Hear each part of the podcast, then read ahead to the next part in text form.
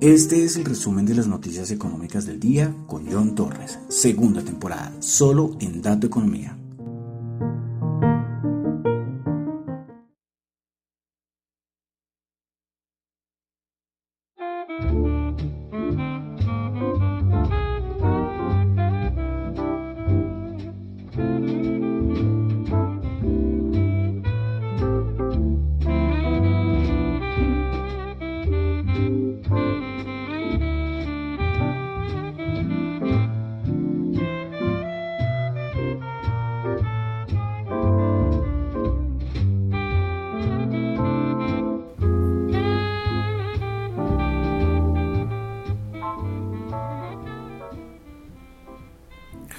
Muy buenas noches. Son las 9 y 34 de la noche de hoy, jueves 6 de enero, día de los Reyes Magos.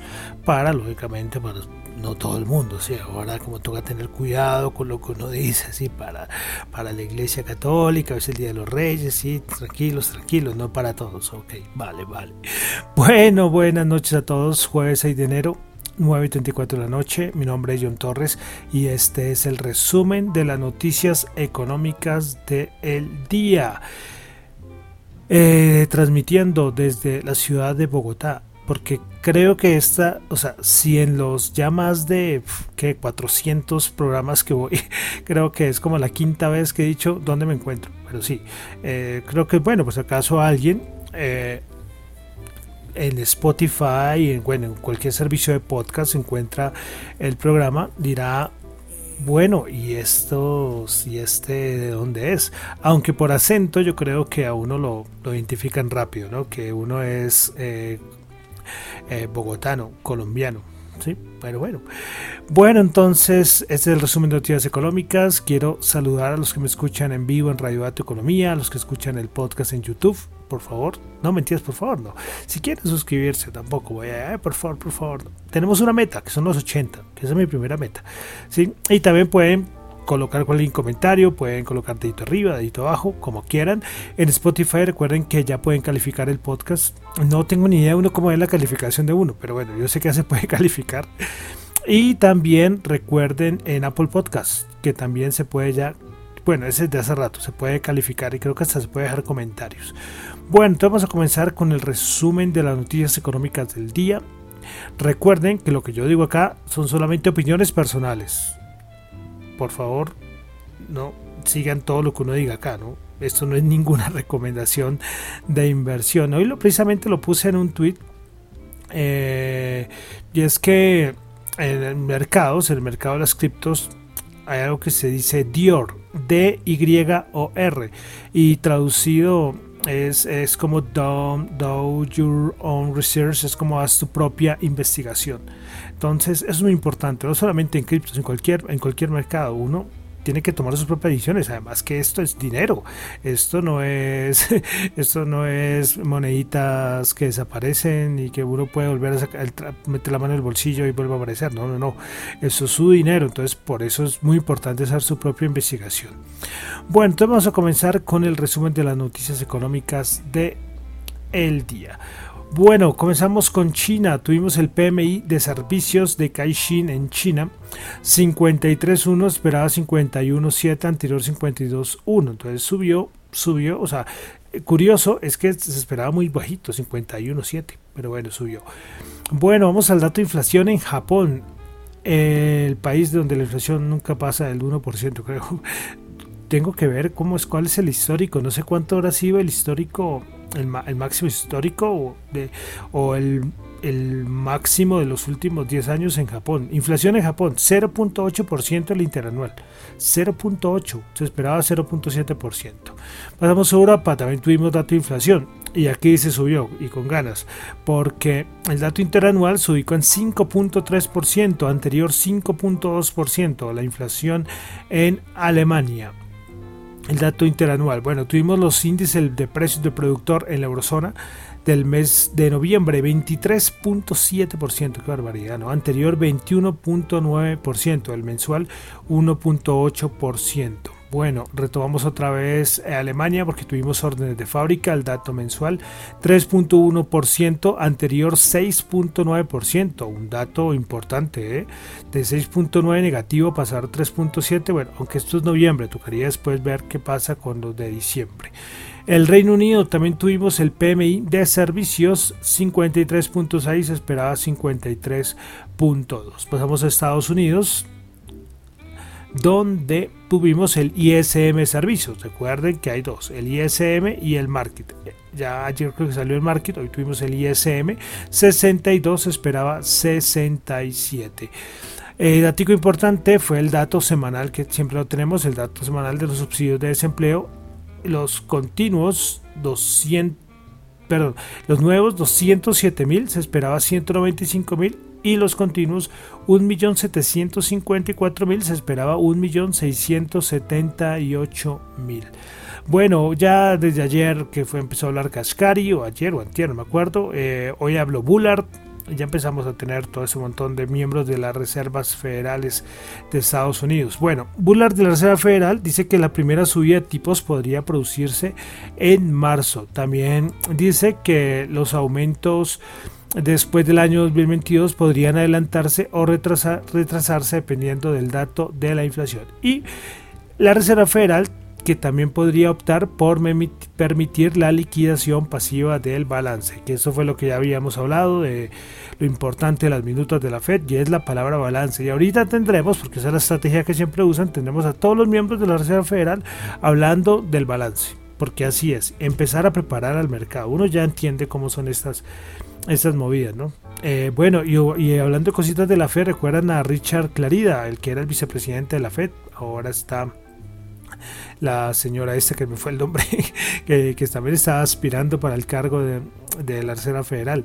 Eh, pueden creer que se me olvidó el nombre. Bueno, el asunto es de Clarida. Clarida, que era el anterior eh, vicepresidente, eh, porque ya fue nombrada otra persona o, ya entregó el, cargo. No, ya creo que entregó el cargo. Bueno, estoy en una confusión de fechas. No sé si ya vas, eh, ya sigue el cargo o lo va a entregar poco. Bueno, me, metí en un, en un pastizal ahí.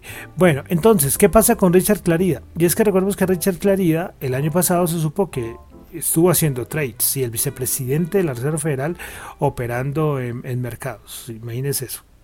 Bueno, pues parece, según una divulgación eh, financiera, parece que Richard Clarida anticipó sobre un anuncio que hubo en febrero del 2020 eh, por parte de la Reserva Federal. O sea, que Richard Clarida eh, un personaje, ¿no? Y con esa cara de, bueno que tiene, de niño bueno. Y miren, miren lo, que hizo. Un desastre. Por eso Warren, esta senadora, la que le tiene un poco de manía a, a Jerome Powell, dijo que no, que se debe, mejor dicho, prohibir que cualquier eh, em, eh, empleado federal opere en los mercados. ¿sí? El miembro de la Reserva Federal más. Porque es que es increíble, ¿no? Y Kaplan por eso renunció y y el otro, se me olvidó el otro, eh, hoy, hoy estoy malísimo con los nombres, eh, no me acuerdo de nada. Eh, bueno, fueron dos los miembros de la Reserva Federal que precisamente renunciaron por eso, porque hombre, no puede ser dos miembros de la Reserva Federal haciendo operaciones, que eso sí, sí es que no, no tiene sentido. Bueno, continuamos un datico de Argentina y es que después de 420 días sin ningún cambio en la política monetaria, a nivel de tasas de interés, el Banco Central de Argentina decidió subir dos puntos porcentuales su tasa de referencia de tasa de interés. Es tasa de referencia, bueno, su tasa de interés. Eh, allá le tiene un nombre, bueno, es que allá tiene nombre al dólar y a las tasas. Allá se le conoce como LELIC, si no estoy mal, la tasa de interés. Bueno, pues esta tasa eh, que se había estado en 38% desde el 13 de noviembre del, 20, del 2020 pues se confirmó el día de hoy que aumentó al 40% anual. Qué barbaridad, una tasa del 40% anual. Claro, con una inflación como del 40 y pico por ciento, casi 50 por ciento. Esos son los asuntos de este tipo de decisiones políticas que llevan a decisiones económicas y que arrasan a un país. Pero bueno, Bueno, sí, yo no, no, no quiero hablar, aquí saben que hablo poco de política. Después de lo que pasó en abril, marzo, abril, que me puse a hablar de política por todo lo que está pasando aquí en Colombia y me regañaron, me insultaron, bueno, eso fue todo. Esperemos que no volvamos a ver nunca más esto, sí, porque, pero claro, es que cuando la política afecta tanto a la economía, pues yo tengo que hablar de política. Ahí sí, perdón, pero así debe ser.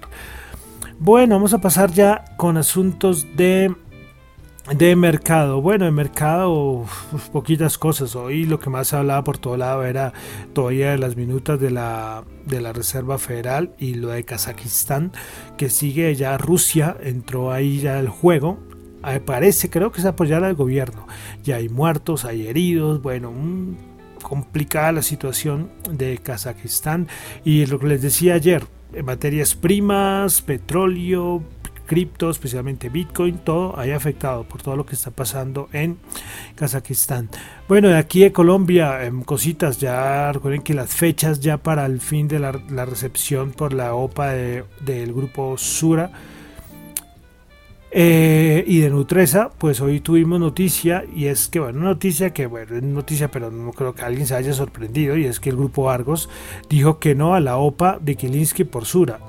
Y Nutresa decidió no aceptar la OPA de Gilinski para accionar el Grupo Sur. creo que lo, sorprendente para el mercado hubiera sido que hubiera aceptado, pero bueno, esto yo creo que no había ninguna sorpresa, pero de todas maneras lo, lo menciono. Bueno, entonces vamos a pasar a los índices, al mercado, a las acciones. Eh, nada, nada, se sigue hablando. Eh, el mercado em, tiene que empezar a hacer digestión. El mercado, yo le decía ayer, es inteligente.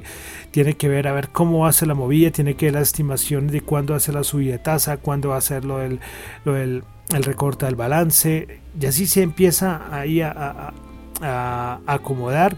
Eh, veremos hasta dónde caería. Hoy estaban varios analistas diciendo muchas cosas, bueno, por todo lado, Goldman, eh, JP Morgan, Goldman Sachs, bueno, por todo lado, dando como estimaciones eh, cuándo ya podríamos verlo, que si este año ya el balance se a afectar, que sería para el otro año, eh, que en qué momento la Reserva Federal se rendiría ante el mercado, es decir, una caída muy fuerte. Todos hablan en términos técnicos de la popular media 200, la cual no visita creo que hace dos años, hace, desde el 2020 o algo así, no la visita. Pero bueno, entonces el mercado haciendo digestión de todo lo que, lo que está pasando y también con los bonos, porque la rentabilidad del bono a 10 años no para de subir. Y, y si esto no para de subir, sectores como el Nasdaq, toda la parte tecnológica afectada. Salía un datico, no me acuerdo quién lo daba, y era que, que están saliendo, que, saben que, la, que no sé cuántas, en el Nasdaq Composite no sé cuántas acciones están listadas, de verdad no tengo el dato, pero a ver, me acomodé el micrófono, qué pena, si suena el micrófono fue que lo acomodé. Bueno, pero que estaban vendiendo empresas que en verdad que no valían la pena.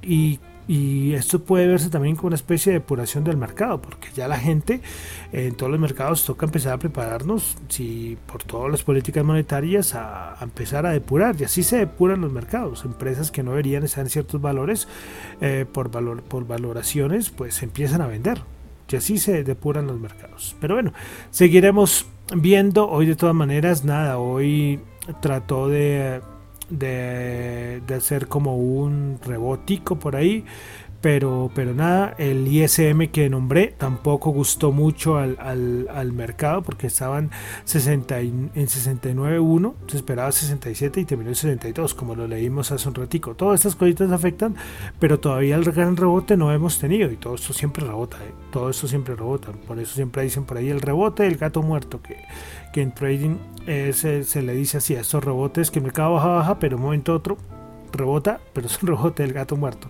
¿sí? para después volver a bajar. Bueno, entonces vamos a pasar y a comenzar con el Nasdaq, que lleva tres días terribles el Nasdaq.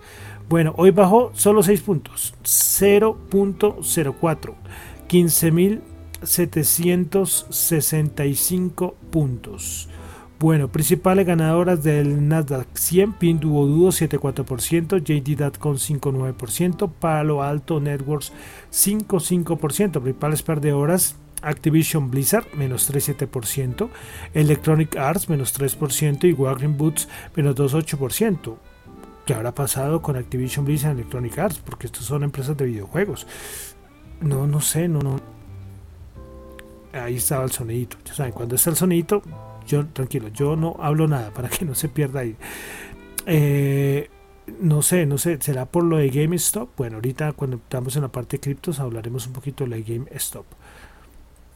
Bueno, entonces continuemos ahora con el SP500. El SP500 bajó el día de hoy 4 puntos, 4.696,01%. Los futuros estuvieron en la cuerda floja en la madrugada.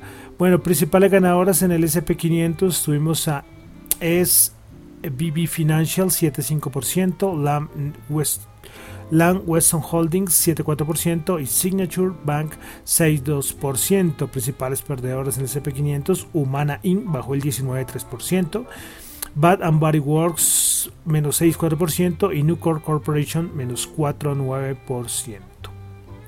Vamos ahora con el con el Dow Jones.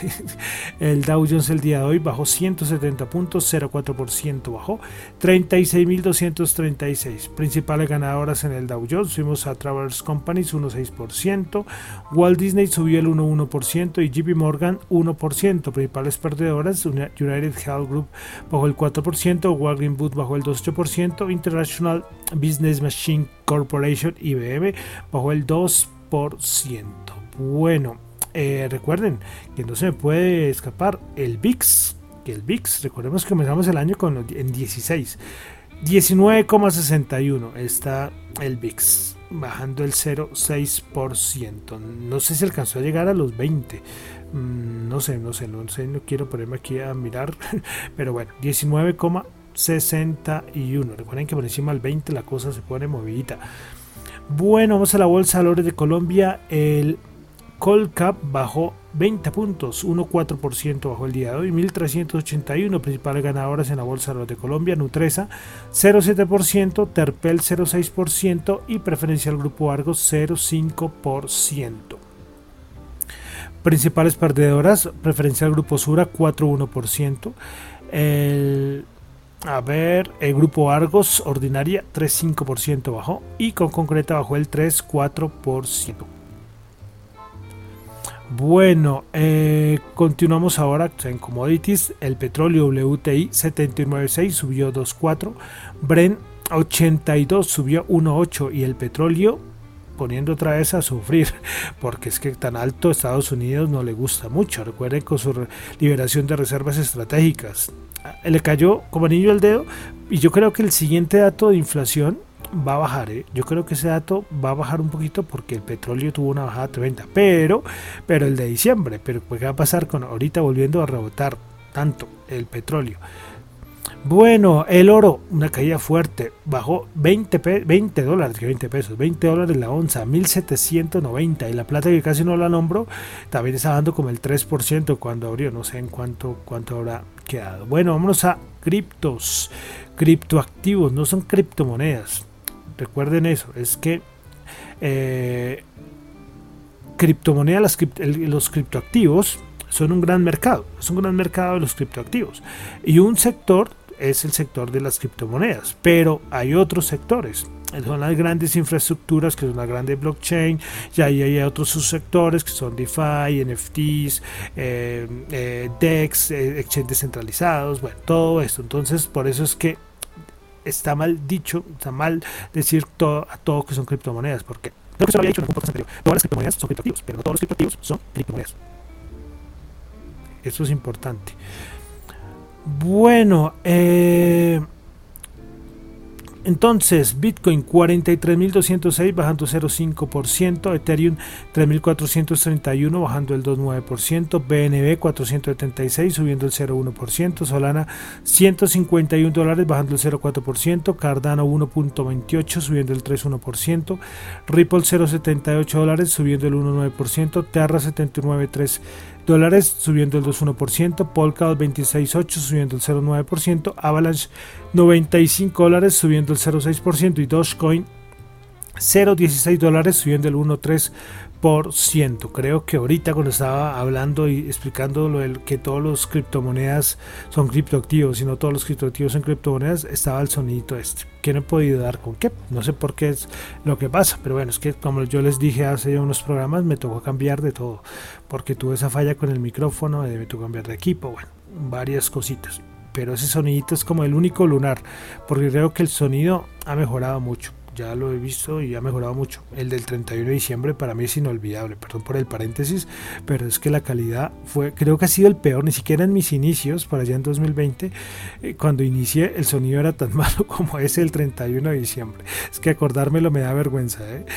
Bueno, eh, cositas de criptos y es que le estaba hablando de GameStop, pues es que GameStop pues va a armar una división para meterse con todo en los NFTs. Todo el mundo lo cogieron de sorpresa. No sé cuánto habrá subido GameStop.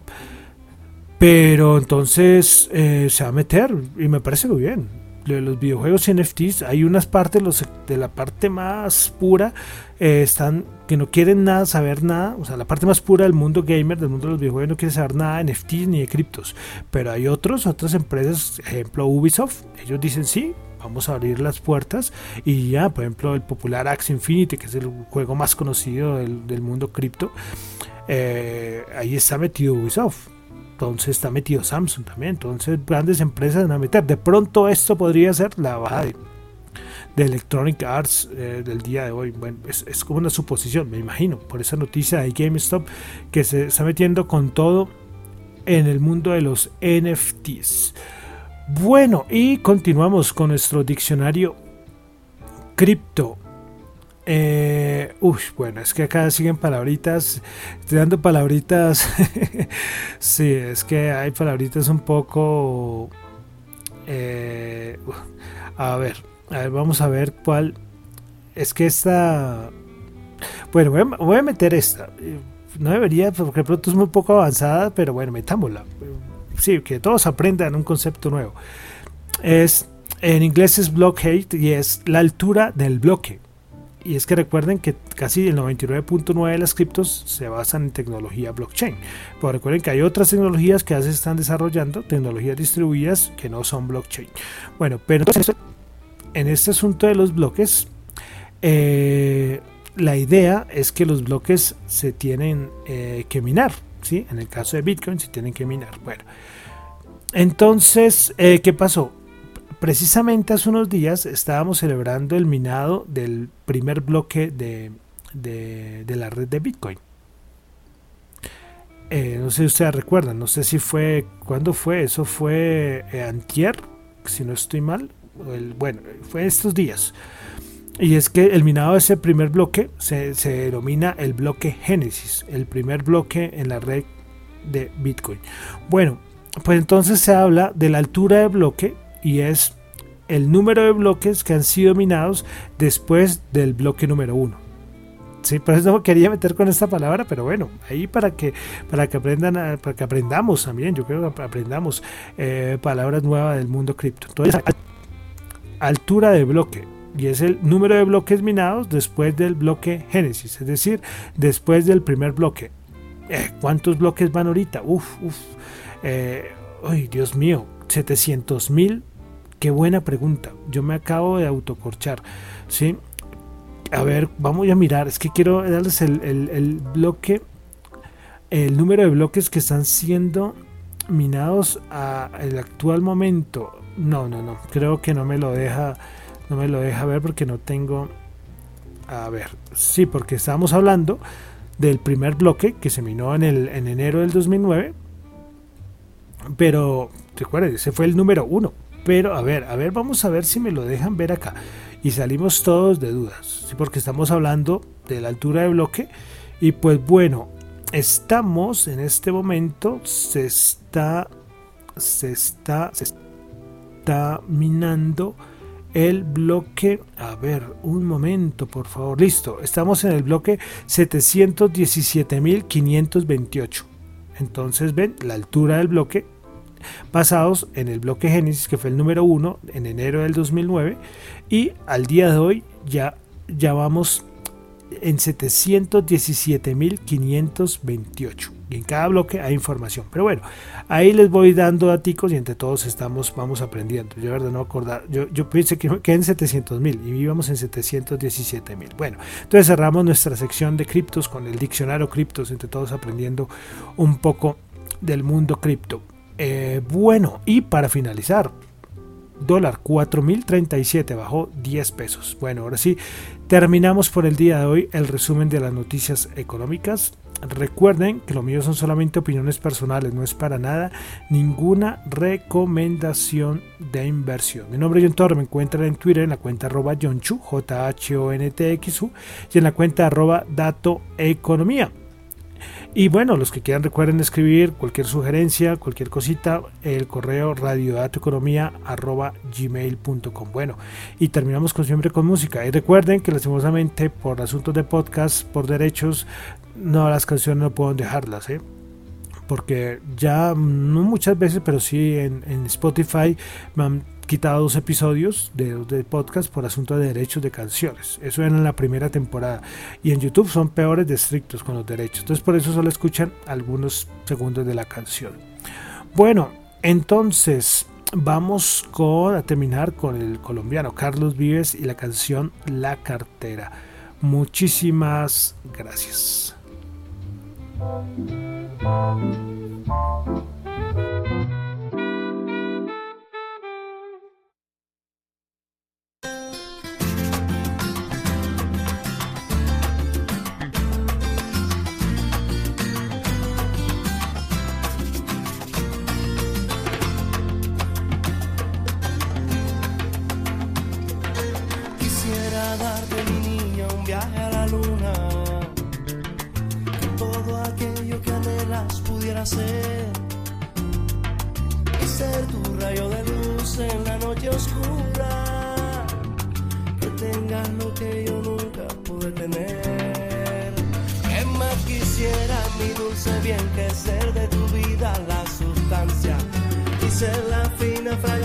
Para tu piel.